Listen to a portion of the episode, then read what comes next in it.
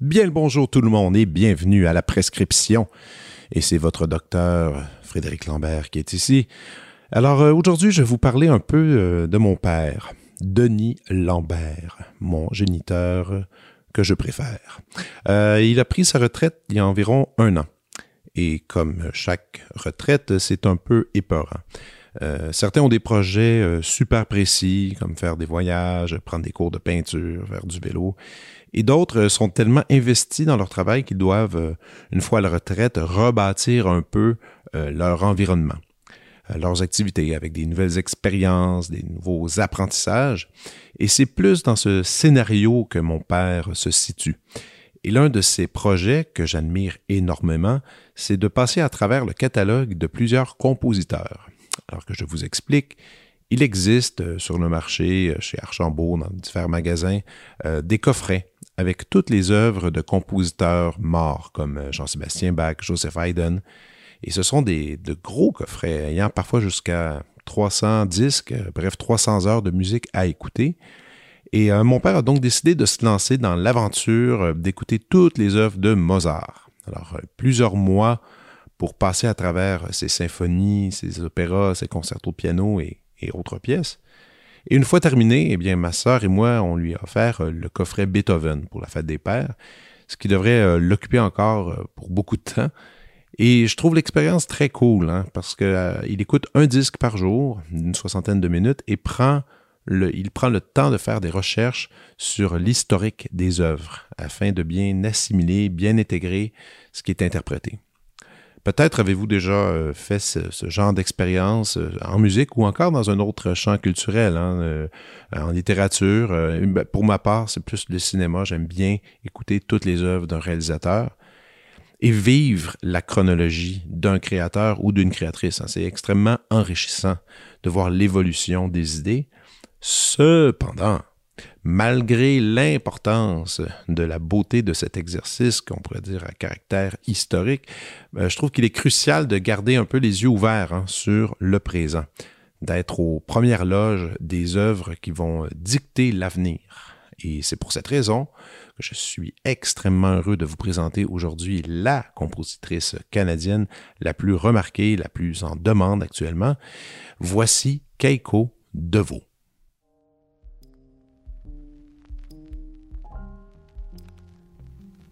Keiko DeVoe est compositrice de musique contemporaine basée à Montréal. Originaire de la Colombie-Britannique, elle a débuté sa carrière musicale avec des études d'interprétation en piano ainsi que la composition.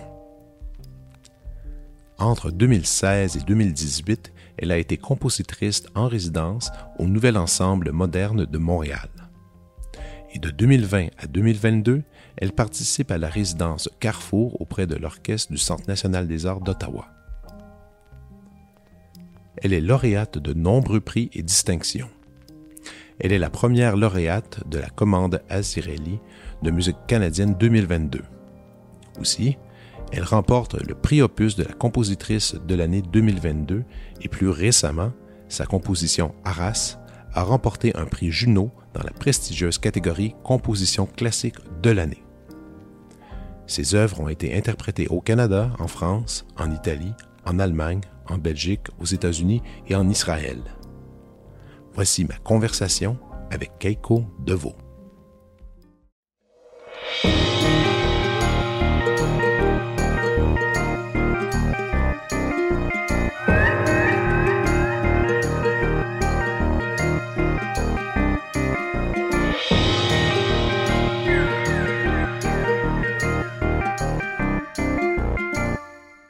T'entends bien? Oui.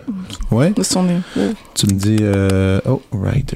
OK, tu peux-tu me dire ton déjeuner, s'il te plaît? Mon déjeuner, en fait, j'ai pas mangé. Tu manges pas au déjeuner? Mais des fois, je fais comme... Euh, je mange entre midi puis 8 heures. OK. Donc, c'est comme un genre de... Ah, tu fais-tu le, le fasting? Intermittent j'expérimente avec ça, surtout quand c'est très, très chaud. euh, Mais là, c'est nouveau que tu fais ça? C'est nouveau, puis je suis en train d'ajuster ça parce que je, commence à faire la, la boxe. Donc, euh, avec la boxe, euh, des fois, j'ai besoin de manger plus. D'ailleurs, on va parler, c'est sûr qu'on va parler de ça aujourd'hui. Euh, je me demande, et je me demandais plutôt, c'est à quel, est-ce que tu te souviens à quel âge que tu as commencé à écrire une pièce? Pour la première fois, la première tentative d'écrire de la musique? Ça dépend de notre définition d'écrire parce que j'ai comme commencé à improviser quand j'étais jeune. J'ai improvisé sur les partitions, comme dans mes, mes livres à musique, sur le piano, parce que j'étais vraiment comme impatiente. Donc, j'ai comme lu le... J'ai lu le ligne en haut et le ligne en bas, puis j'ai regardé comme la forme en général, puis j'ai juste comme... Mais improviser, improviser, ça c'est une chose. Ça, je le comprends. Donc, écrit comme sur une partition. Oui, oui, oui. Tu sais, prendre, tu sais, moi, je me souviens encore de la. Je pense que j'avais 11 ans quand j'ai essayé d'écrire, je pense, quatre mesures. Puis c'était euh, la première, puis la dernière fois que j'ai essayé ça. Après, j'ai comme. moi, j'ai rapidement compris que c'était pas un vocabulaire pour moi très jeune. Je veux dire, euh, je voyais. Puis, euh, mais non, oui, c'est ça. Toi, improviser, je peux comprendre, mais vraiment t'installer, prendre un crayon, prendre une efface, surtout une efface des fois, et, euh, et un papier. euh, ouais, c'est quand c'est arrivé? Mais j'imagine j'ai comme fait ça comme inutile pour des autres choses quand j'étais plus jeune, mais la première fois que j'ai vraiment composé, j'avais 18, 19 ans. Wow, ok, ok. Mais j'étais une étudiante avec, avec euh, Selkirk College Music and Technology à Nelson, en Colombie-Britannique, et j'étais là pour interprétation plus piano jazz. Ok. Et moi, j'étais vraiment attirée par tous les étudiants en compo. Donc, pour euh, mon récital à la fin de mon diplôme, j'ai j'ai ajouté des choses que j'ai composées. Vraiment des choses de base, mais j'ai composé euh, des arrangements pour les chœurs surtout. Ok. Et donc, j'ai écrit ça. Mais comme tu as dit, tu viens de Colombie-Britannique. C'est où exactement? Que, de quelle ville que tu viens? Nelson, Nelson. Et, euh, et c'est cet, cet endroit que tu as commencé justement à, à avoir la musique dans ta vie? Ça a commencé à quel âge à peu près? Parce que là, je comprends bien. Piano, c'était ton instrument euh, premier. Mm. T'as-tu touché d'autres instruments? saxophone, Ok, un petit euh, peu. clarinette basse. Euh, ouais, c'est tout. Comme j'ai joué, j'ai expérimenté avec les autres choses, mais ça, c'est les trois que j'ai j'aime. Koto un peu, en fait. Et, mais donc, le piano, ça a commencé. Est-ce que tu- c'est le typique chemin? Tu as commencé très jeune? J'ai Puis- commencé quand j'avais 5 ans. Ma... Exact, ouais. le classique. Le classique euh, de pratiquer un peu à, tout, à tous les jours. Et euh, tu as décidé d'aller à ce, à ce collège. Comment ça ah, Parce que là-bas, vous avez le high school, puis après le high school, il y a le, le college qui, qui est comme un. C'était-tu un, un, programme de baccalauréat là-bas? C'est comme. C'est presque un baccalauréat. J'avais comme des misères parce que j'ai pris vraiment une longue pause entre ça puis l'Université de Montréal. Donc, euh, les équivalences étaient un peu compliquées parce que aussi, comme le solfège était différent puis tout ça. Donc, c'était comme trois, enfin, four fifths d'un baccalauréat. Genre. Ok, environ. Mais Ok. c'était lié avec le Berklee College of Music dans Boston. Oui, Ouais. ok, je comprends. Et, et ensuite, euh, tu as décidé, tu as eu une petite pause, comme tu dis, avant d'arriver à Montréal. Dans cette pause-là, c'est quoi qui s'est passé exactement? Parce que ce que j'ai cru comprendre dans, dans, en, en faisant des recherches sur toi, c'est que tu oui, tu avais tes études en, en piano, il y a la composition qui est apparue tranquillement. Au début, je pense que c'était même la composition, tu as appris un peu par toi-même, tu essayé des, des trucs. Et tu, fais, tu jouais dans des. Fait de la tournée et tu as joué dans des groupes euh, rock indépendants. J'arrivais pas à trouver le nom de ces groupes-là. Et euh, j'étais curieux que tu m'en parles un peu. C'est quoi exactement? Euh, donc, donc, à le collège Nelson, j'ai rencontré un batteur de Guelph, puis un guitariste de Kelowna, puis on a créé un trio, People for Audio. Comment? People for Audio. People from Audio. Non. Oh, For Audio. On Oh, est- for on audio. Pour l'audio. ok, Ouais. ok, ok. Et c'était vraiment comme... En fait, je suis fière. C'est comme... Ça sent comme vraiment notre vie, mais je suis fière de nos albums. C'était vraiment... On a agrandi, on a ajouté deux autres membres, puis on a deux albums. Et mais on, on avait composé des chansons de comme 20 minutes avec des... en tout cas, le chiffre indicateur qui change tout le temps. Puis, on- Ouais, ouais. ouais, un peu comme math rock, post rock, prog rock. OK. mélange Ah, OK, un peu, un peu plus prog. Donc ça, on peut encore les trouver, ces albums-là. On peut les écouter. Oui. Super.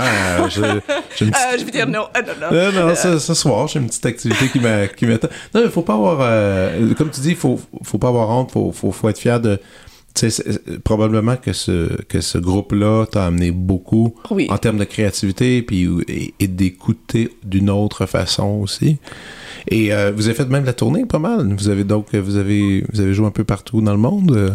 Avec People for Audio, on était vraiment comme intense comme groupe. On avait des projections, on était vraiment comme Ok. high maintenance comme un opener band. Donc, on avait comme, on a plus fait des tournées en nord d'Amérique, mais j'ai joué dans un autre groupe, euh, The Acorn, qui était comme plus basé à Ottawa, mais Ottawa Ok. puis Montréal. Et Acorn était plus comme, genre, accessible, euh, indie rock. Ok. Et avec Acorn, on a fait des tournées en Europe. Mais dans ça. ces bands-là encore, tu jouais euh, tu jouais du clavier? Ouais, tout ce qui ressemble à un clavier, un peu de percu, euh, marimba. Tu chantais? Euh, hmm, non, pas vraiment. Euh, Oui, j'ai comme fait un peu de backup, mais vraiment. Mais t'étais comme- pas le lead voice. Non, euh, non, non, non, non, c'était- pas, pas trop ton truc. Donc, t'as fait quelques années de ça. Euh, et qu'est-ce qui t'a amené à, à décider de, de, premièrement, de venir à Montréal, puis de venir à Montréal étudier à l'Université de Montréal en écriture? Donc, c'était avec le groupe, le trio People for Audio, on a décidé de comme choisir une ville au Canada pour comme installer puis composer, enregistrer un album. Donc, on était comme entre Toronto puis Montréal et Mhm. moi, j'ai vraiment poussé pour Montréal parce que je, je voulais apprendre le français puis c'était plus intéressant. Puis finalement, on a tous décidé de installer comme un groupe là. Donc, c'était vraiment le rock. Mais c'était dans lesquelles années à peu près, tu te souviens? 2004? Ben, ça, c'était les grandes années là, que tout le monde, ben, tu sais, Arcade Fire avait un peu ouvert le bal. Il y avait Wolf Parade qui s'est établi Ouais. ici. Il y avait euh, Islands qui était ici. Puis là, tout le monde. C'était mes premières amies comme Arcade Fire, puis tout ça, c'était Ben comme ouais. Constellation. Cette, Ah ouais, cette ben oui, communauté, c'était vraiment comme... Ouais, puis c'était comme des belles années euh, de Montréal où le mot s'est passé vite. Une ville cool, une ville pas chère, euh, des bons loyers, des bons restos, les gens sont gentils. Donc c'était c'était un peu la. Mais c'est encore un peu le cas, soit que les, quoi que les loyers sont rendus un peu trop euh, élevés, mais, mais pas autant que Toronto. Mais donc, t'es arrivé et, c'était un peu ton cercle, c'était un peu ton univers, tout ça. Ouais. Wow, cool. J'étais dans le Island. euh, Puis tu parlais pas français encore? comme mon première année ici, j'avais le français de base. Comme j'avais une prof quand j'étais jeune, en fait, qui est venue de Québec. Donc, elle était vraiment comme beaucoup mieux que le niveau de français, comme avec des anglophones qui enseignent le français. En tout cas, Ouais, J'étais vraiment chanceuse avec elle. Donc, déjà, j'étais vraiment intéressée. Comme mon père est français, il est mort quand j'étais très jeune, ma mère était vraiment, elle m'a poussé vraiment d'apprendre le français le plus possible. Donc, déjà, j'avais comme un- le passé composé, puis des choses vraiment comme. Donc, OK, OK, mais d'ailleurs, ça m'amène à, à ton nom et tes origines. Donc, ton père était français de France. OK, Oui. pas de Vaud. Donc, euh, c'est ça. ouais, OK. Et, ta mère, elle, elle était ici au Canada, elle habitait déjà ici? Oui, c'est mes grands-parents qui viennent de, de Japon. OK, OK, Ouais. je comprends. Donc, euh, donc ton père était, avait aménagé ici au Canada. Toi, t'as pas, t'as pas le double passeport, t'as pas vécu en France ou quoi que ce soit? J'ai euh, le double passeport, en fait. Ah ouais, ok, Ouais. ok, ok, ok. Oh, cool. Ah, ça, c'est le fun, ça. Ouais. c'est utile. c'est utile pour les... Mais ça, sur le CV, ouais. Ouais, ouais, puis ben aussi pour aller travailler aussi euh, des trucs en, en, en Europe, c'est quand même intéressant. Donc, oui, donc tu arrives à Montréal, le band s'installe euh, pour travailler, et mais quand même aujourd'hui, le band n'existe plus. Ouais. Donc, on a fait des tournées. J'ai rencontré les jeunes dans l'autre groupe. J'ai passé beaucoup de temps à Ottawa en jouant avec les Acorn. Donc, j'ai enseigné l'anglais, pas le français, l'anglais et le piano. Donc, j'ai fait, fait des cours privés sur le côté pour, comme, en tout cas, Payer le en- loyer. ouais, entre Ah les tournées. Puis après, comme un bout de temps, c'était vraiment entre comme 2004 puis 2008, c'était assez intense et j'étais comme capotée après une période, oh, vraiment fatiguée. Ben oui. Et aussi, j'ai trouvé qu'avec cette expérience, que même si c'était fun de manger des burgers, puis bière, puis faire des tournées, moi, j'étais beaucoup plus intéressée avec le processus dans le studio. Le mixage, l'arrangement, tout ça. Donc, Parce que tu as commencé, as commencé à, à t'intéresser à ça, mais tu as commencé à participer même pour le band? Tu, tu Ah oui, participais au, au mix, tu étais, étais présente? Oui, on a dit proba- probablement trop présent pour le goût de les ingénieurs, comme vraiment dans, dans le studio, même pour le matrissage, comme à la fin. Qui, sont, ouais, ouais, des- oui, qui, veulent, qui veulent justement avoir un peu, un peu, euh, Comme- un- ben ouais, un peu de comme- contrôle, puis là, c'est Pourquoi la impossible. bande est dans la salle, ouais. Mais c'est donc à ce moment-là que tu as eu un intérêt pour, euh, comment je peux dire, un peu tout ce qui est caché, un peu de la musique, au-delà du son, comment, comment fabriquer le son, on pourrait dire. Ouais, mais ouais, j'ai jamais vraiment pensé de ça, mais je suis devenue intéressée par la composition par comme une comme production comme un conduit vraiment comme OK, OK. ouais. Et là, euh, tu, te, tu te diriges vers le, tu, tu décides d'aller faire des études finalement, changer un peu, comme tu dis, changer de, changer de vie un, un instant.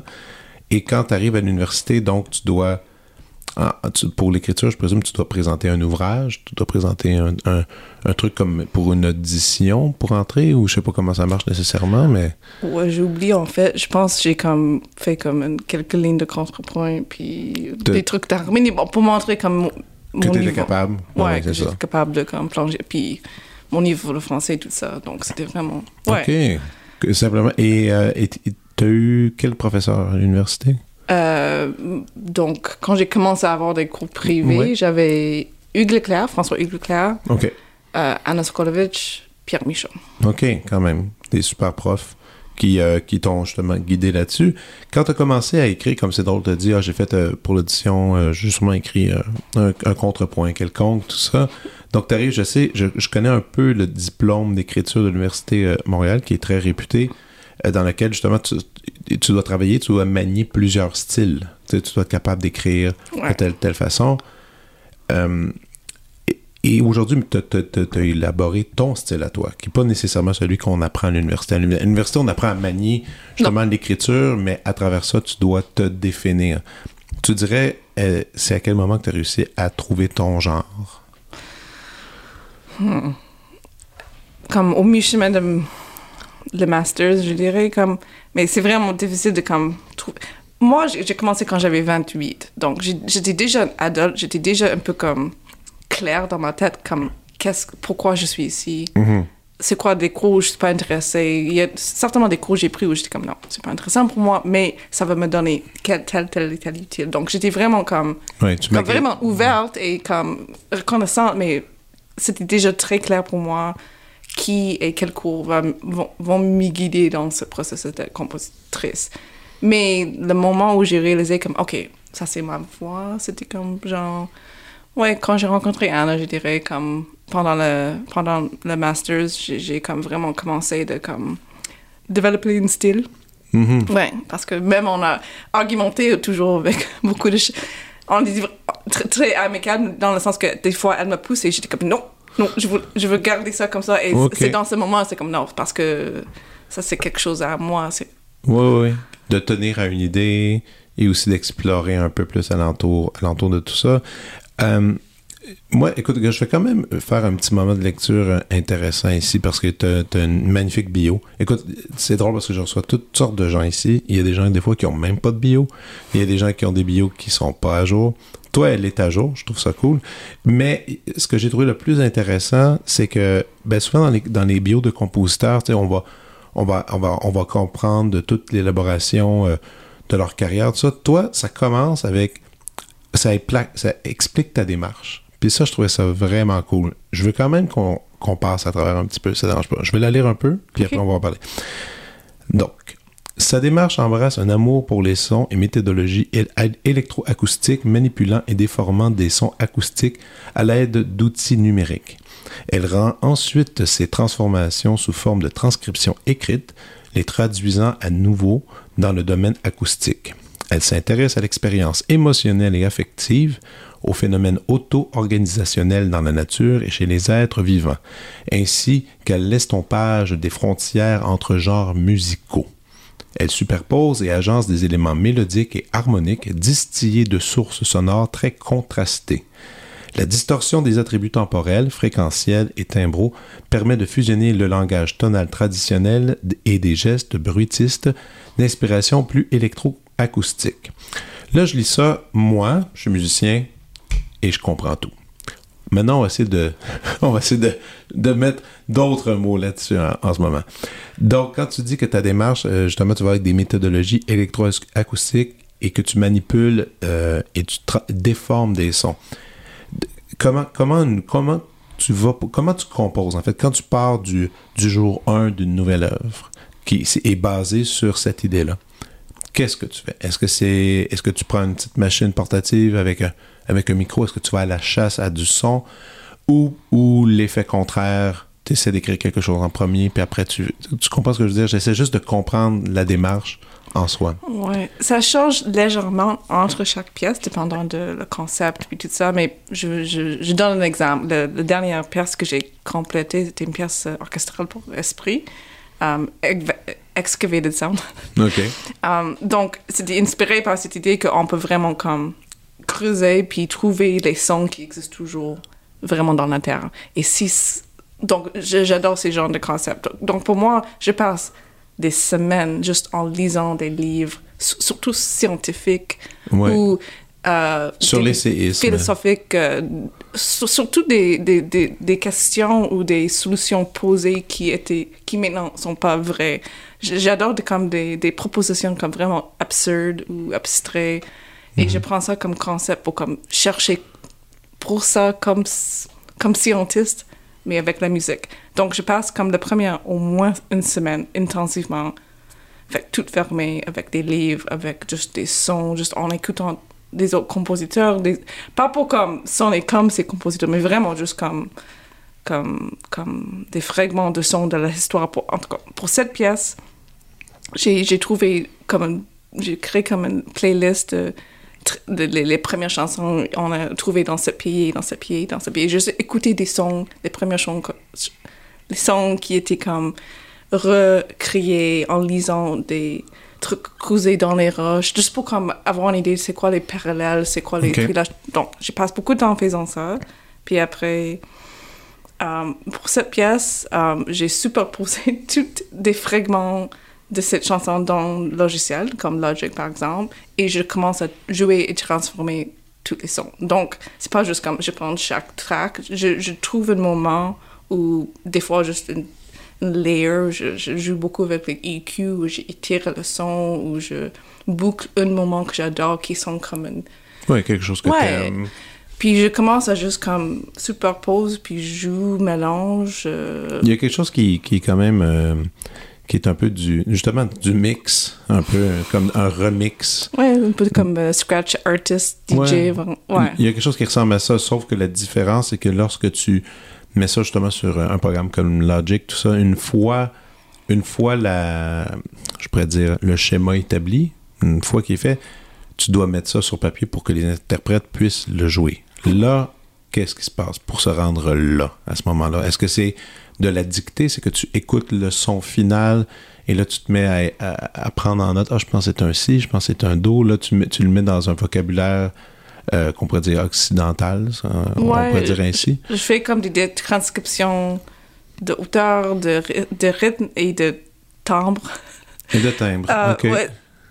Mais vraiment, souvent, la chose qui est intéressante, c'est comme vraiment des sons assez complexe. Oui, c'est ça. Et l'idée, c'est pas d'être précis, l'idée, c'est d'être inspiré par ces sons complexes pour recréer des gestes, des fois traditionnels mélangés avec des choses nouveaux et des fois très contemporaines ou juste de trouver des autres gestes sur l'instrument pour essayer de jouer, en tout cas, juste inspiré par euh, ces sons complexes. Donc, c'est vraiment cette étape qui est le plus intéressant pour moi.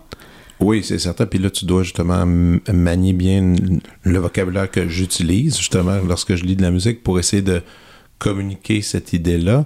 Est-ce que ça t'arrive parfois que tu remets la partition à des musiciens, des musiciennes, et, euh, et là, les gens commencent à lire, puis là, tu fais hum, ouais, c'est ça, mais c'est pas nécessaire. On est, pas, on est encore loin. Est-ce que ça t'arrive des fois de donner l'enregistrement que tu as fait sur Logic pour qu'on entendre un peu tes intentions ou ça c'est un, ça c'est un, un, truc privé qui t'appartient que tu ne partages pas? C'est pas le, c'est pas le fait que c'est privé en fait c'est c'est rare que je fais toute une comme une esquisse sur Logic des fois c'est juste je fais comme un geste comme ok ça Ah, c'est comme un geste une, je sais pas, comme ce genre d'oiseau qui crie et moi j'avais mis ça dans l'auto, je sais pas, quelque chose. Des fois c'est juste des fragments parce que ça prend beaucoup de temps. Mais pour cette dernière pièce, j'ai fait presque la moitié de la pièce. Puis après un bout de temps, j'ai commencé à rencontrer des limitations dans, dans le logic que je voulais pas avoir pour la pièce. Donc j'ai comme, en tout cas. Mais oui, ça arrive souvent et des fois je donne, je dis juste des mots comme, oh non, c'est vraiment un métier euh, à tapisserie ça. Comme, Je juste donne l'idée, ou ça c'est, ça c'est plus comme un où je, je chante. mais des fois, j'explique, non, non, j'aimerais que ça sente vraiment comme une fantôme. Toi, tu es une fantôme de elle. Comme, je, je suis pas du tout gênée d'expliquer comme le concept, mais... Mais il y a une poésie un peu aussi à travers tout ça dans, dans, dans la musique. Évidemment, je, je, devrais quand même mentionner, j'ai joué de ta musique avec mon quatuor, avec Quatuor Molinari. On, on s'est rencontrés, on avait fait un... Moi, j'avais... En fait quand on est quatuor, on essaie toujours de trouver du nouveau répertoire. Et tu avais, déjà quand même un, beau petit corpus de quatuor. Je pense que tu en avais trois ou quatre, je me souviens plus par cœur.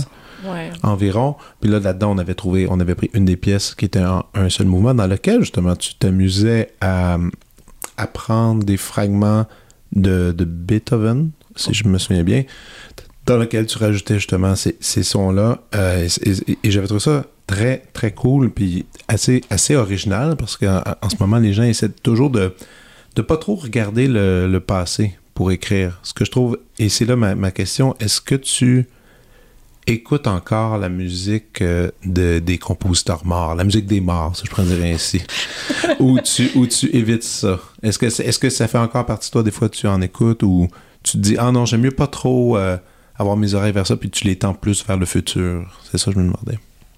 Non, j'écoute beaucoup de musique des, personnes mortes. Euh, c'est bizarre à dire, mais c'est un peu ça, c'est un peu vrai. C'est la musique des morts. dès, que dès que dès qu'on regarde les Beethoven, Tchaïkovski, euh, toutes les périodes romantiques, puis même les Ligeti, Shostakovich, ils font partie quand, de la catégorie des morts. C'est vraiment c'est-tu triste non? C'est pas si triste quand même. C'est pas triste. Mais j'écoute pas cette genre canon dans, dans une façon comme Ah, où j'ai mis tout, tout le monde sur des pédestals ou vraiment dans une étude sérieuse. C'est plus comme quand je fais des vaisselles, je, je peux. Ça dépend de mon humeur. Comme des fois, je veux écouter, en tout cas, Beethoven, des contre-accords, ou des fois, j'aimerais écouter comme le bon hiver comme ouais ouais c'est ça c'est juste ouais. donc moi il faut que j'écoute des choses vraiment contrastantes dans le même jour comme pour moi de comme ok donc ça c'est vraiment important pour moi cette idée de comme genre blurring puis de comme de réaliser que quand je compose tous les sons dans mon tête et vraiment pas juste les sons de Beethoven parce que ça c'est la chose qui je trouve frustrant avec l'étude de composition et musique en général c'est juste on, on regarde vraiment juste musique sérieuse puis Ouais. La réalité, c'est tous les compositeurs qui composent maintenant. Qu'est-ce qu'on écoute? Mais qu'est-ce qu'on écoute? Juste des sons autour de nous, ouais. les, les, entre les autres genres, des personnes, des choses contemporaines en musique, plus comme classique contemporaine, des choses personnellement. C'est vraiment un mélange et ça, c'est la chose qui est intéressante ici. On peut vraiment comme. Donc, c'est vraiment un peu comme. Ça, c'est mon docteur dans un nutshell. Vraiment, comme j'ai essayé de vraiment. Pas contrôler, mais. Euh, d'être plus conscient de comment tout ça affecte comment je compose. Ouais. Puis, ben, oui, puis c'est important d'être honnête aussi sur, euh, sur tes oreilles. Parce que, comme tu dis, dans une journée, euh, moi, ben, entre peut-être qu'on est bizarre aussi, parce que moi, moi aussi, je suis stylistiquement, je, peux aller de, de A à Z euh, assez rapidement. Ça, ça, ça, me gêne pas d'écouter le dernier disque de Kanye West suivi de je sais pas, je sais pas, n'importe Mendelssohn, ça m'a jamais été un problème. Cela dit, il y en a quand même aussi qui, qui aiment plutôt rester dans, dans une zone euh, peut-être de confort, on pourrait dire, mm. dans laquelle ils composent. Mais c'est vrai que si tu suis ça, ça va sûrement t'aider à, à, à, trouver des nouveaux sons, on peut dire. Euh, pour toi, c'est quoi les, les grandes qualités d'un bon ou d'une bonne compositrice, selon toi? Non, c'est une tough, je sais, c'est une tough question. Mais en même temps, tu sais, ça peut, c'est un regard. Tu sais, moi, si je parle de c'est quoi un bon interprète, sais, moi, je sais déjà un peu où est-ce que je m'en vais. Mettons, un bon interprète, pour moi, c'est quelqu'un qui qui pratique bien, c'est quelqu'un qui a une rigueur sur son intonation, qui a une rigueur sur euh, sur, sur le rythme, et, mais aussi d'être capable de prendre une partition puis de, d'essayer, du moins le plus, respecter ce qui est écrit sur le papier. tu sais. Et, euh, et ne pas prendre sa signature, son son personnel, prendre le dessus sur la musique. Ça, c'est quelque chose que je trouve qui est souvent important et c'est souvent le, le contraire. Tu, sais, tu vas entendre quelqu'un qui va prendre un texte musical puis il va le mettre à son avantage pour ses qualités à, à lui ou à elle, puis qui va, qui va faire qui va prendre du temps alors que tu sais, des trucs qui sont pas du tout écrits sur la partition, ça, ça m'énerve. Donc, moi, dans mon univers à moi, un bon musicien, c'est ça. Maintenant, en composition, c'est quoi? Donc, c'est dans mon univers à moi, c'est vraiment personnel. Ouais, c'est personnel. Euh, des personnes euh, vulnérables. OK. C'est pas que je pense qu'il faut que tu es vulnérable de, de, de composer bien, mais moi, je trouve je suis souvent attirée à des compositeurs, compositrices qui sont plus qui sont plus connectés avec leurs émotions, dans, pas dans le sens où c'est comme très expressive émotionnellement ou direct, comme ah ça c'est très triste, mais vraiment juste où c'est des fois ça peut être vraiment limpide puis vraiment statique, mais c'est très émotionnel. Et des fois c'est très expressif et c'est très émotionnel. Donc pour moi c'est juste ce genre de côté honnête parce que des fois il y a beaucoup il y a beaucoup de compositeurs qui sont très très impressionnants mais c'est juste des notes c'est juste pour moi je- c'est très clair quand je commence à écouter une, une une pièce d'un compositeur triste c'est comme oh non ça c'est juste quelqu'un qui veut être quelque chose d'impressionnant et des fois c'est comme quelqu'un qui veut accueillir les Mais- gens OK. Donc, euh, mettons, en prenant ces qualités-là, Mm. est-ce que tu serais capable de me nommer peut-être? Non, mais, je suis, non, mais, euh, non, mais ça veut dire que ça, ça- ça veut dire des compositeurs, compositeurs que, que, que tu admires pour ce, ce genre de qualité-là. Hmm, Salvatore Cherino Comment? Salvatore Cherino Ah oui? Oui, c'est comme mon compositeur préféré. Comme... Moi, je ne connais pas assez cet univers. Pour être franc, c'est super gênant de l'avouer. Mais je sais en plus que je pense que tu as étudié. Ouais, j'ai étudié avec lui euh, trois, trois étés à Siena, Kijana. Ouais, donc j'étais vraiment inspirée par lui. OK. Ouais, parce que la première fois que j'ai entendu ses œuvres, c'était vraiment pas super loin de maintenant. En tout cas, c'était dans la chapelle historique. J'oublie qui a organisé ce spectacle, mais c'était comme une suite de toutes ces pièces solo. Et moi, je ne savais pas du tout qui était, puis j'ai pas regardé ses, ses, ses partitions. Et j'étais très émuée par le concert. Et pour moi, les pièces étaient vraiment minimalistes, puis directes, puis simples, dans le meilleur sens. Et après, quand j'ai cherché à regarder les partitions, ils étaient hyper complexes, Ah oui. hyper exigeants. Et j'étais comme, oh! Et moi, j'ai trouvé ça super intéressant parce qu'il est, il travaille fort. Il, il- il- son recherche est extrême, mais l'idée est honnête. OK. Donc, Ouais, c'est- vraiment cet équilibre comme... Je pense intéressant quand tu es allé loin et tu travailles fort avec les musiciens pour, pour, pour vraiment comme de mieux exprimer ton idée. Mais l'idée peut être vraiment comme une autre tenue pour comme 20 minutes. Comme... Donc, pour moi, c'est ce contraste qui est très beau et très... J'ai beaucoup d'admiration pour ça. Ah oui, donc c'est des partitions complexes finalement.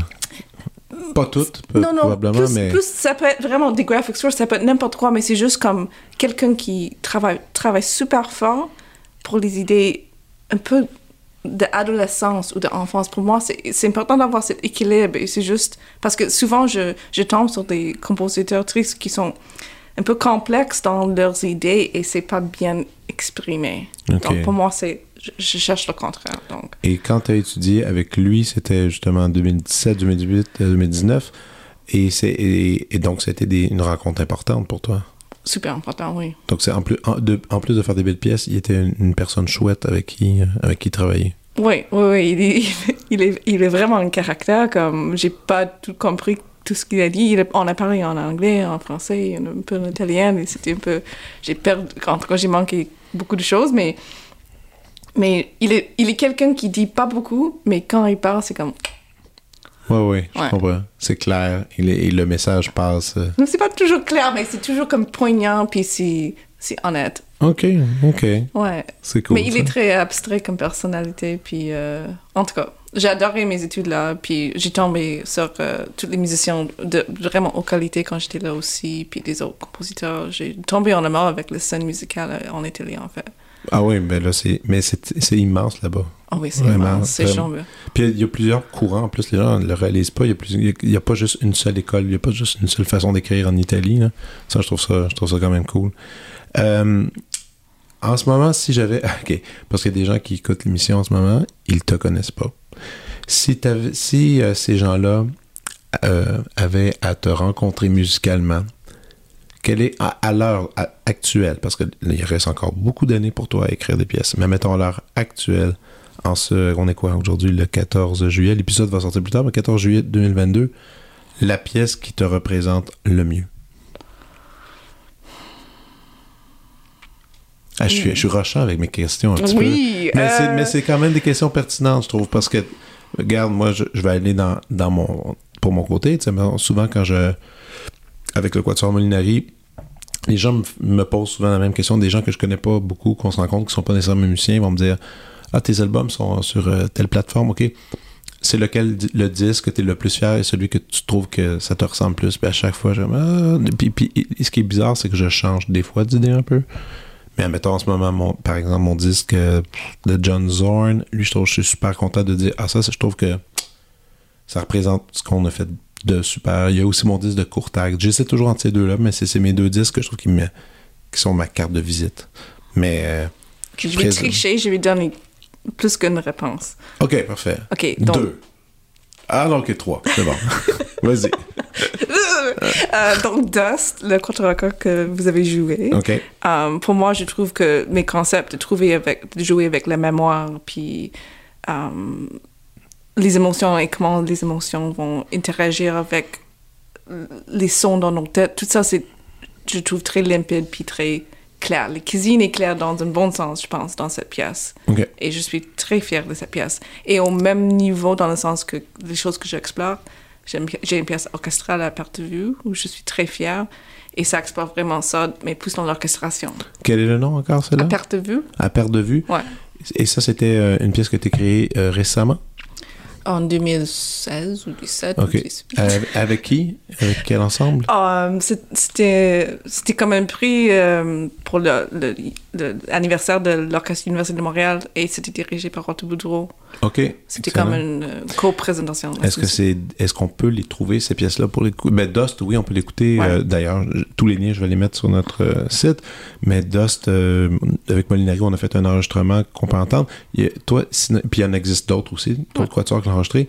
Celle-là, elle est disponible? Il y a un extrait Ok.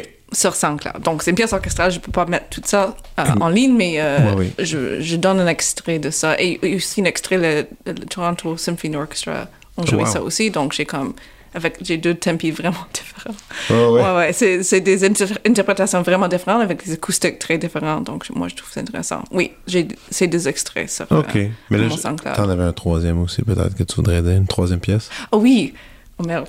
Oh, c'était quoi? C'était, euh, voyons. Pourquoi je, je bloque sur ça? Wow, on est mélangé dans son propre catalogue. Je pensais pas, je pensais pas que ça se pouvait de. Oh oui, oh oui, oh my god. Non, Arras. Ok. C'est la pièce qui a gagné le Juno. Ah, ok, ok. Mais j'ai dit Arras parce que pour moi, Arras, c'était vraiment une synthèse de, de tout ce que j'explore, mais avec une complexité plus exigeante que je commence à explorer plus. Et en, en plus, c'est une pièce qui était inspirée par euh, mon propre histoire euh, de- dans, dans la famille. Donc, c'est vraiment comme Ouais. une présentation, présentation de moi dans un côté personnel aussi. Wow, ok. Et qui a rapporté en plus un Juno. Euh, c'est interprété encore par qui cette pièce qu'on peut, qui est disponible sur disque? Oui, donc l'interprète, c'est le nouvel ensemble moderne. C'est ça. C'est su- c'est- Lorraine Vancor. Et, euh, et donc ce disque euh, qu'on peut retrouver justement assez facilement avec. euh, Oui, toutes les. Oui, c'est Anna Lecter, c'est sur Anna Lecter. Exactement. Bon, mais tu vois, quand même, là, il y a une. Moi, je trouve que c'est assez clair. Il y a une belle carte de, de présentation. si les gens sont curieux d'entendre ton travail, au moins, on sait où aller. Est-ce qu'il y a des projets qui s'en viennent, qui sont excitants, que tu as le droit de discuter un peu, ou c'est tout dans l'ordre du secret? Non, je pense que c'est tout annoncé dans un sens. Je, je vais, je vais parler des pièces qui sont vraiment claires. Et, Parce qu'il y a les autres où c'est pas caché, mais c'est la date est pas très claire, donc je sais pas. Donc, euh, je, je compose actuellement une pièce pour euh. Et ça va être euh, le mai prochain. Et euh, puis une pièce avec l'Orchestre Métropolitain, Yannick, ça va être juin prochaine. Et T'as une grosse année avec ça, déjà. Ça va, ça va t'occuper pas mal. à- oui, c'est pourquoi je prends pas les vacances. Une que... pièce pour Francesco Dillon, un violoncelliste en Italie, donc je vais... Mais là, comme tu dis, une pièce pour violoncelle, c'est cool. Le deux pièces pour orchestre symphonique, est-ce que c'est la première fois que tu écrit pour un format aussi large symphonique? Il me semble que oui, parce que les autres pièces étaient des petits ensembles. À perte de vue et les étonnants, j'ai deux autres pièces orchestrales. Ça, c'était orchestral Ouais. plein. Mais c'est est-ce que est-ce que c'est comment je peux dire? C'est c'est pas une symphonie, c'est une pièce de genre, c'est une courte pièce ou c'est une longue pièce? Euh, le- le- Les deux, les deux pièces que les deux commandes de symphonique cette année? C'est comme euh, 15 minutes. quand même? Ouais. Ça, c'est d'ailleurs quelque chose que les gens ne sont pas au courant.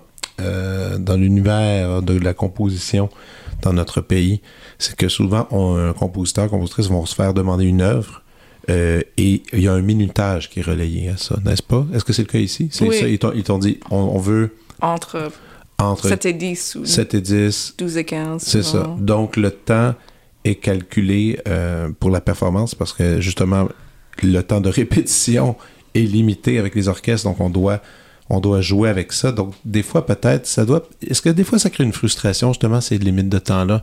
Parce que tu dis, j'ai une bonne idée entre les mains, je pourrais faire, je pourrais comme faire une immense extension là-dessus, puis là, t'es obligé de restreindre ton idée, ça t'arrive? Oui, ça dépend de le contexte et pourquoi. Et, aussi comme le numéro, parce que, en tout cas, moi, quand je vois des commandes de comme 5 minutes pour orchestre, je suis un peu comme capotée. Non, non. Pour moi, ça, c'est pas vaut la peine de commencer, même. Comme, Cinq minutes, ça existe? Il y a du monde qui ça, non, mais non, j'ai vu ça. J'ai vu comme un appel pour ça et j'étais comme, nope. Comme, Non, non, non. non, non, non. Comme, pour moi, ça, c'est un peu comme. En tout cas, moi, je suis vraiment. Qui a dit ça? Je pense Nagano a dit ça dans une, euh, dans une présentation. Il a donné il dit, dit quelque chose comme quand, quand une organisation, un orchestre ou n'importe quoi ensemble offre, fait une commande, il faut être. Je sais pas offensive, mais il faut être direct puis comme très clair avec ça. Souvent, des choses sont présentées comme un afterthought, comme ah, Oui, oui, c'est ça. et pour moi, je trouve ça pour l'ensemble, pour le compositeur, triste, pour le public, c'est jamais intéressant quand c'est juste. Mais je Ben- comprends pourquoi ça existe comme ça, Ouais. mais moi, je trouve ça frustrant. Des fois, les thèmes, quand les thèmes sont imposés, des fois, c'est très, très... Ah oui, ça arrive, ça aussi. Ça arrive presque toujours. Presque toujours. Mais OK. moins en moins, parce que des fois, je suis comme contactée parce que je... Mais, mais oui, comme, ok, j'aimerais que tu fasses une, je sais pas, une, une pièce qui parle de qui parle de Mozart ou qui parle de souvent des, des, des compositeurs morts. Ouais, ouais, non, c'est ça. Et des fois, c'est intéressant. Et, et j'avais composé une quatuor à cordes qui parle de Mozart et c'est une de mes pièces préférées. Mais j'étais vraiment frustrée au début parce que c'était pas dans mon chemin de pensée déjà. Donc c'était un peu comme. Mais je pense souvent à l'art public, c'est un peu comme les artistes euh, visuels. Ils vont, ils font un appel de dossier, puis là, il y a un thème, c'est super précis.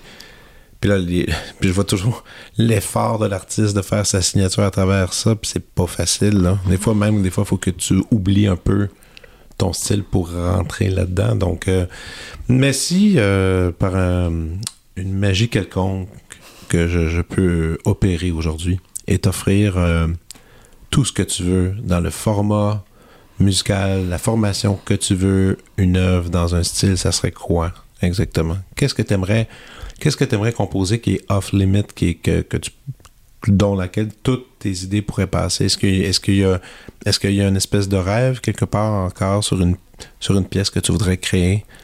Et là, je parle aussi même euh, des ensembles. Là, tu je veux dire, là, c'est sûr que tu as beaucoup couvert. Je pense, j'ai l'impression que tu as écrit Quatuor à cordes, tu as écrit pour des instruments solos. Euh, et là, tu l'orchestre symphonique. L'orchestre symphonique, souvent, on- certains vont voir ça comme l'apogée de l'écriture. Est-ce que c'est encore ça pour toi? Mais je suis conscient quand je reçois une commande, parce que ça, ça, ça arrive assez récemment que ça commence dans- pour moi professionnellement, je suis très reconnaissante. Mais pour moi, je suis vraiment attirée par des, par des ensembles ah, des ensembles euh, homo- homogène, comme, donne-moi comme 10 contrebassistes ou, Hmm. ou, ou je sais pas, 8 flûtistes, mais peut-être peut pas 8 flûtistes, mais en tout cas, des choses comme ça. Moi, je trouve ça quand, quand l'orchestration est comme par là d'explorer, parce que tu es forcé d'explorer les termes. Donc, des choses comme ça qui, qui peuvent être vraiment acoustiquement intéressant ou visuellement intéressant, ça, ça, ça m'intéresse. Mais en tout cas, j'ai- vraiment une liste des pièces comme j'aimerais composer. J'ai déjà comme des esquisses, c'est juste il faut que je fasse une, une commande pour de l'argent, tout ça, mais pour une quatuor à, à- à batterie. Quatuor à batterie? Ouais. OK. J'ai déjà parlé avec l'architecte, c'est déjà comme une germe qui était plantée, mais c'est juste, il faut qu'on fasse une résidence. J'aimerais que c'est à Darling Foundry, j'aimerais explorer les vidéos avec ça, donc c'est ça c'est quelque chose que j'aimerais explorer beaucoup, mais j'aimerais mieux, comme faire ça le mieux possible, donc j'ai besoin de temps. puis- Tu parlais de vidéos, oui. euh, de plus en plus, les gens vont vers ça, l'espèce de multimédia. Ouais. Euh, comment tu te situes par rapport à ça? Clairement, je trouve, ben comme tu disais, c'est un projet qui t'intéresse. Est-ce que tu aimes ça, accom- accompagner l'auditeur avec un indice visuel ou des fois tu préfères juste les couper ça raide, dire regarde, prenez le son, puis arrangez-vous avec votre imagination? Est-ce est que. non? Moi, je suis légèrement contrôlante dans le sens que je pense, euh, je suis née dans un théâtre, comme si je suis donnée comme, si je suis équillée à les rencontres pour comme, ok, parler de l'éclairage, tout ça. C'est très visuel, c'est très clair dans ma tête. Tu comme. dis, je suis né dans un théâtre. Pourquoi tu, pourquoi tu dis ça? Mais dans le sens que ça, c'est très naturel pour moi de comme, si le, le directeur artistique est ouvert de parler avec moi ou ils ont un budget comme Ouais. moi, je serais là, OK, est-ce qu'on peut faire des éclairages comme ça? J'ai déjà les images dans un dossier sur mon ordinateur. Oh my de- God, je OK. suis- je- pour moi, c'est vraiment l'expérience. C'est pas juste le son. C'est vraiment comme l'expérience qui est intéressante. Donc, T'as-tu déjà essayé de faire de toucher à d'autres formes d'art que la musique? Ou par, par euh, mais j'aime prendre des photos. Mais j'aime prendre des photos, mais c'est quelque chose que je fais juste pour moi-même. OK. Ouais. Pas avec l'ambition de, de, de, de faire autre chose. euh. Mm, non, pas vraiment. Comme, mais en tout cas, je, je, je compose. J'avais composé pour le film, pour le dance, mais ça c'est plus intérêt. Oui, oui, c'est ça. Composition, Exactement, ouais. c'est encore intérêt composition. OK. Non, mais parce que tu parlais que tu aimais la scène, je me suis dit, je, je me suis dit pour un instant, je serais pas surpris que tu aies fait des cours de danse ou que quelque chose comme ça, multidisciplinaire. Quand j'étais jeune, oui, quand j'étais jeune, oui. Mais parlons de, de, je dis de danse, mais parlons de, de sport. Moi, j'en reviens pas. N'importe qui qui te suit, euh, je pense que tu es la seule compositrice dans le monde qui prend des cours de boxe. Mais vraiment. Puis, en plus, il y a quelques vidéos que des fois on peut, on, peut- on peut te suivre justement sur les réseaux sociaux dans lesquels on te voit au combat ainsi, ou en entraînement. je Entraînement devrais-je dire. Euh, Écoute, je les ai regardés quelques fois, ces trucs-là, j'étais impressionné, là, parce que moi, en plus, je- je- le sport, c'est nouveau dans ma vie, puis la boxe, ça fait un petit bout que je le considère, pas, pour en faire, juste l'entraînement, l'entraînement de boxe. Je trouve que c'est quelque chose qui, est- a l'air passionnant, puis je suis allé lire là-dessus. J'ai un peu peur pour mes mains, évidemment. Euh, en tant qu'interprète, j'ai peur un peu du choc des mains. Mais toi, ça, depuis quand tu te lances là-dedans? C'est quand même fou, là. Mais c'était vraiment comme un moment de magie. J'étais vraiment comme full stress au début de l'année. J'ai fini mon doctorat, j'avais les préopus, puis Junos, donc toutes les choses beaux, mais j'étais comme vraiment dans un moment de pivot dans mon vie. Et j'étais comme, ah. Et j'ai comme, ah, je pense que mon ami Radwan a parlé de la boxe une fois. Puis j'ai juste, c'était juste tombé dans ma tête parce que j'avais parlé de quelqu'un qui a parlé d'une bonne communauté qui était vraiment comme inclusive, puis accueillant, puis intéressant. En tout cas. Mais Ah. ça, c'était. Donc, la boxe, c'est un projet de pendant la pandémie? Non, Ah, j'ai commencé comme le dernier. En fait, c'est juste comme trois mois et demi. OK. Mais je suis comme toutes les choses que j'ai fait, que, que j'ai tombé en, j'ai tombé en amour avec ça après comme quelques cours. Donc, je suis devenue un peu comme obsessive. Donc, je, je, je m'entraîne comme, si je suis permise, comme quatre fois chaque... Mais le coach, il dit non, non, non, c'est trop. Donc, j'ai fait comme trois fois chaque semaine, maximum. Puis, mais je commence à faire le sparring aussi. C'est quoi le sparring? Euh, Excuse-moi, c'est. Mais c'est quand tu es plus dans le ring et Ok. tu, tra- c'est- tu, tu travailles tous les, tous les skills que tu as appris plus dans le contexte d'une vraie Ok. euh, fête. Donc, euh, T'as-tu eu un vrai fight? non, je suis pas du tout prêt. Mais euh, ça va arriver, oui. Ça va arriver Ok, quand je suis. T'aspires à faire ça, là, Oui. aller sur le ring te battre contre quelqu'un. Ouais. My God! Mais, mais hon- honnêtement, et je veux pas comme nommer les noms, mais j'ai déjà vraiment, c'est vraiment. La communauté, c'est super. Le coach, c'est super. C'est le club de boxe universel. Je vais nommer le. C'est à quel endroit, ça? C'est dans... Ils ont viennent de déménager dans leur nouveau euh, endroit. C'est sur Beaumont, vraiment à côté de Metro Park. OK, Ouais. OK. Puis, euh, ouais, donc c'est super cool. Puis, mm, en tout cas, moi, j'ai déjà attiré des autres artistes. Donc, c'est vraiment, on, on a commencé à avoir des autres compositeurs, des autres chefs, Ah, des Dieu. autres personnes, des autres viol- un violoniste. Donc, il y a des personnes. OK, OK, il faut falloir que je parle à ces gens-là parce que c'est ça. Moi, c'était ma grande peur, c'était les mains. C'est mais peut-être qu'au fond, il y a, il y a des. Faut dire, il y a des gants quand même. Ouais, ouais, il y a des des puis des gars, puis il y a beaucoup de monde là qui sont des musiciens. OK. Donc, il faut attention quand même à, à essayer de pas trop se défoncer. Oui. Là. Puis le coach fait beaucoup d'attention de parler. De, on- tu vas avancer lentement. Oui. Tu vas comme rapporter toutes tes blessures, tout ça. Tu vas. C'est vraiment tranquille. Il y a beaucoup de monde là qui, qui entraîne et qui est là juste pour entraîner. C'est que ça peut être récréatif, ça peut être compétitif, ça peut être. En tout cas. Il y a vraiment des niveaux différents. Donc, c'est fun pour moi parce que moi, je peux faire ça une fois chaque semaine si je suis vraiment abordée avec le travail. Ou je peux aller folle dans l'été quand j'ai plus de temps flexible. Et je, suis, je peux être entourée avec les personnes qui viennent de commencer ou les personnes Ouais. qui sont comme presque des pros. Donc, pour moi, Ouais. ça, c'est super fun. Écoute, moi, ça me fait rire parce que j'ai reçu dernièrement euh, Mélanie Léonard, chef d'orchestre. Ouais. Mais elle, elle me, elle me parlait de ces espèces de routines d'exercice qu'elle fait, qu'elle a un kinésiologue l'aide. Et c'est vraiment, ça- son exercice aide son métier. Moi, dans mon cas, je fais beaucoup de courses. Moi, je pense que la course aide justement à gérer mon stress, mais aussi à avoir un meilleur cardio, à, à mieux respirer quand je joue. Toi, ton sport, qui est la boxe, est-ce que, est-ce que ça mène quelque chose de bien dans ta composition? Est-ce qu'il y a un lien avec ça? Oh oui, c'est ça. Mais je ne sais pas si ça. Pour moi, deux choses. Donc, premièrement, c'était une choix conscient dans le sens que j'ai pensé de la boxe ou comme mes préjugés, comme, OK, qu'est-ce que je pense la boxe va apporter pour moi? Et j'avais raison. Comme moi, je trouve que ça me force d'être présente, d'être très concentrée, d'être dans. um, en tout cas, pour moi, je suis quelqu'un qui aime toujours comme entraîner comme toute seule. Donc, je, j'ai fait- je, je pense, je fais des listes dans ma tête. Je suis pas dans le présent. Je suis. T'es pas dans le présent? Quand je cours, comme. Non. Mais je suis. Non, non. Avec le box, oui. Comme avec le box, tu oublies. Oui, oui. Tu es forcé d'être dans le présent. Si tu commences à penser des autres choses, tu vas être frappé. Donc, pour moi, je voulais choisir quelque chose qui est très comme. Qui Ça, c'est incroyable quand même, qu'est-ce que tu dis là, de, que ta technique pour te ressaisir du présent, c'est faire de la boxe parce que tu pourrais te faire frapper. Moi, j'ai lu des livres, moi, j'ai des gros problèmes dans le passé de, d'être dans le présent. J'ai, lu des livres, le moment présent, comment saisir le moment. Toi, tu fais, non, je vais laisser ça comme ça, je vais aller me battre à place.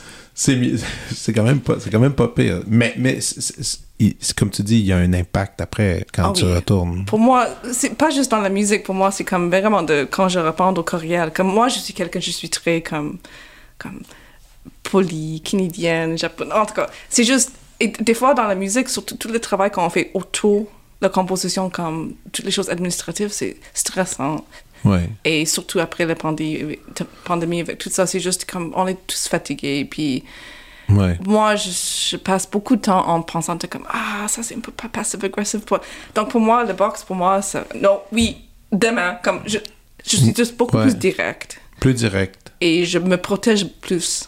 aussi. Oui, je suis plus consciente comme non j'ai besoin de dormir parce que j'ai sparring dans le matin donc je bois pas. Ok non il faut Ouais, que je fasse ça. ouais, ouais. Donc il y a comme une sévérité qui qui il faut que je mette en place physiquement mais qui aussi arrive comme mentalement comme non non j'ai pas le temps pour ça non j'ai pas le temps pour ça comme Wow. OK.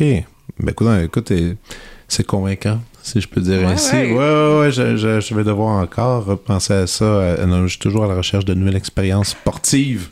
Ça pourrait en être une. Écoute, euh, Keiko, on va passer maintenant à la prescription. oui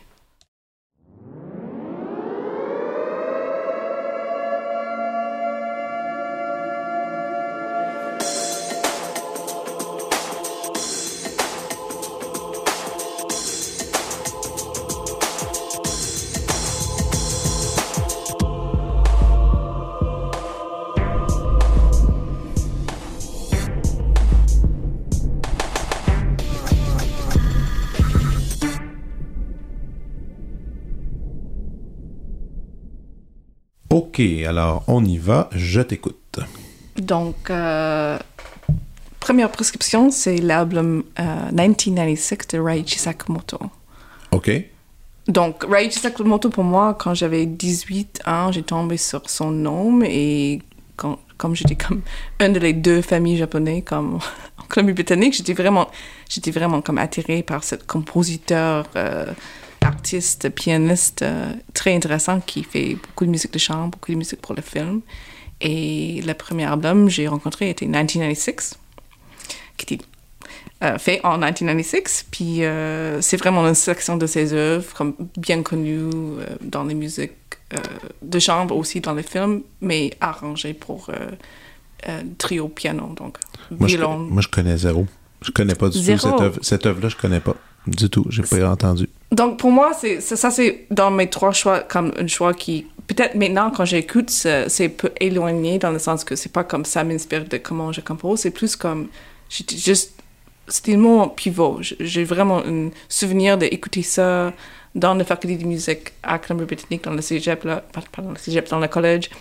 Et on avait comme une, en tout cas, il neige, puis c'était juste très romantique et j'ai comme vraiment, en tout cas, j'étais très émue par ça parce que trouvais que c'était très minimaliste, mais très lyrique et mais expérimental en même temps. J'ai juste Ouais. comme, c'était comme un peu mon première porte. Ouais. Et, Dans au- ce monde. et aujourd'hui, ça, comme tu dis, si tu le réécoutes, ça, ça emprunte une grande nostalgie aussi. Là. Ah oui. Et on en a tous des pièces comme ça qui, qui, qui nous amènent. C'est drôle que tu parles de nostalgie un peu parce que moi, c'est ma suggestion. Elle est un peu dans cette direction-là. On parlait de musique des morts en ce moment. Euh, parce que j'ai un concert, en ce moment, je prépare un concert pour euh, Offord euh, dans lequel été invité pour jouer un quatuor de piano de Schumann. Et ça fait, écoute, ça doit faire, je sais même plus combien d'années que j'ai joué ça, ça fait très longtemps. J'ai retrouvé ma vieille partition et, euh, et moi, je fais partie de ceux qui aiment bien écouter plusieurs enregistrements, voir les différentes idées qui sont proposées. Euh, Il y en a une qui m'a beaucoup marqué euh, cette semaine, c'est le Quatuor euh, Jérusalem, que j'aime beaucoup, mais que je suis pas si un grand fan que ça en général, avec au, au piano Alexander Mil- Milnikov sur les éditions Harmonia Mundi. Donc, euh, Schumann, dans le même disque, piano euh, quintet, piano quartet. Moi, c'est le, le, piano, le quatuor avec piano qui est vraiment magnifiquement joué. Si vous, écoutez la pièce, vous allez peut-être reconnaître ça. Ça joue dans un, paquet de films puis des annonces aussi pour Yogourt à la télé. Je pense, euh, le mouvement-là, du moins. Mais c'est- magnifiquement interprété. Il y cette espèce de cohésion entre le piano, en ce pianiste particulièrement, et le quatuor qui fonctionne vraiment euh, une belle découverte de tous, les enregistrements. Puis j'en ai écouté peut-être euh, huit ou neuf. C'est de loin mon préféré devant d'autres grands interprètes qui sont réputés. Mais celui-là, il, est, il reste dans mon cœur. Alors voilà. Cool. Ouais. Et toi, t'as d'autres trucs à suggérer? Donc, j'ai un autre album, Reinventions, de Stefano uh, Scodanibio. OK. Je connais pas du tout. Reinvention. Ouais, donc, euh. Stefano uh, Scoda, Scodanibio, j'imagine que je prononce ça mal, mais en tout cas, Oh, c'est ouais. le compositeur italien, un compositeur, compositeur et contrebassiste, OK. improvisateur. Donc, euh, il a étudié avec Charine, mais bien avant moi, et je pense plus sérieusement. Puis, euh, en tout cas, euh, cet album, interprété par Quartetto Prometeo, qui, est, qui est le quartetto qui a, qui est le quartetto qui a joué mes, mes pièces, en fait. OK, OK, Sur, je euh, comprends. Et qui travaille beaucoup avec Chirino. C'est vraiment... euh, Reinvention, c'est parce qu'il travaille sur les pièces de... de, de voyons, de Bach, puis de, des- chansons italiennes ou en- pour guitare. euh, non, excuse-moi, les chansons mexicaines et les chansons... euh, euh, euh, en tout cas, mais c'est vraiment comme trois sortes différentes. Puis Ok. il fait des réinventions pour le cordes. Et c'est extrêmement beau. OK. J'adore Wow. cet album. J'ai écouté cet album comme mille fois. Comme... OK. Et c'est Ben comme, il y a un lien avec comment je joue et travaille avec des sons de passé. C'est vraiment ancré dans la tradition qu'on a parlé avant. Donc c'est super. ben là, je vais l'écouter, ça, c'est certain. Ouais. Écoute, euh, à, à date, tu proposes. D'habitude, des fois, des fois, il y a des croisements. Des fois, je fais Ah oui, je connais ça. Là, aujourd'hui, c'est de l'inconnu. c'est vraiment de l'inconnu. Et ça, j'aime ça. Donc, euh, oui, puis t'en avais une dernière. sur j'ai- je me forçais de choisir un livre juste pour avoir quelque chose d'autre. Des différents. Mais comme je viens de finir mon doctorat, comme toutes les choses que j'ai lues dans les dernières années, c'est vraiment des choses académiques, mais j'ai tombé sur un livre, How to Read Water, par euh, Tristan Gooley. Et c'est vraiment un livre qui, qui est super étrange, qui parle juste comme des patrons, des couleurs, des températures, des en tout cas, de l'eau dans toutes sortes de paquets, comme dans la mer, euh, dans une puddle, qui, dans les... Mais c'est pas une fiction. C'est plus poétique ou c'est...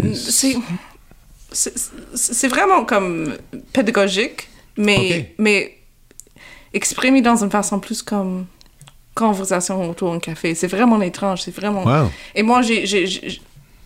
Pendant comme une période avant de tomber plus dans la mémoire de TV, toutes mes autres intérêts. Maintenant, j'étais vraiment attirée par euh, les murmurations, les éternaux, ces chants de, tous ces patrons d'émergence qui arrivent dans la nature, dans l'eau. Donc, moi, j'explorais beaucoup de hydroacoustics et tout ça. Donc, j'ai j'ai lu ce livre pour comme, juste comme lancer les idées de comme...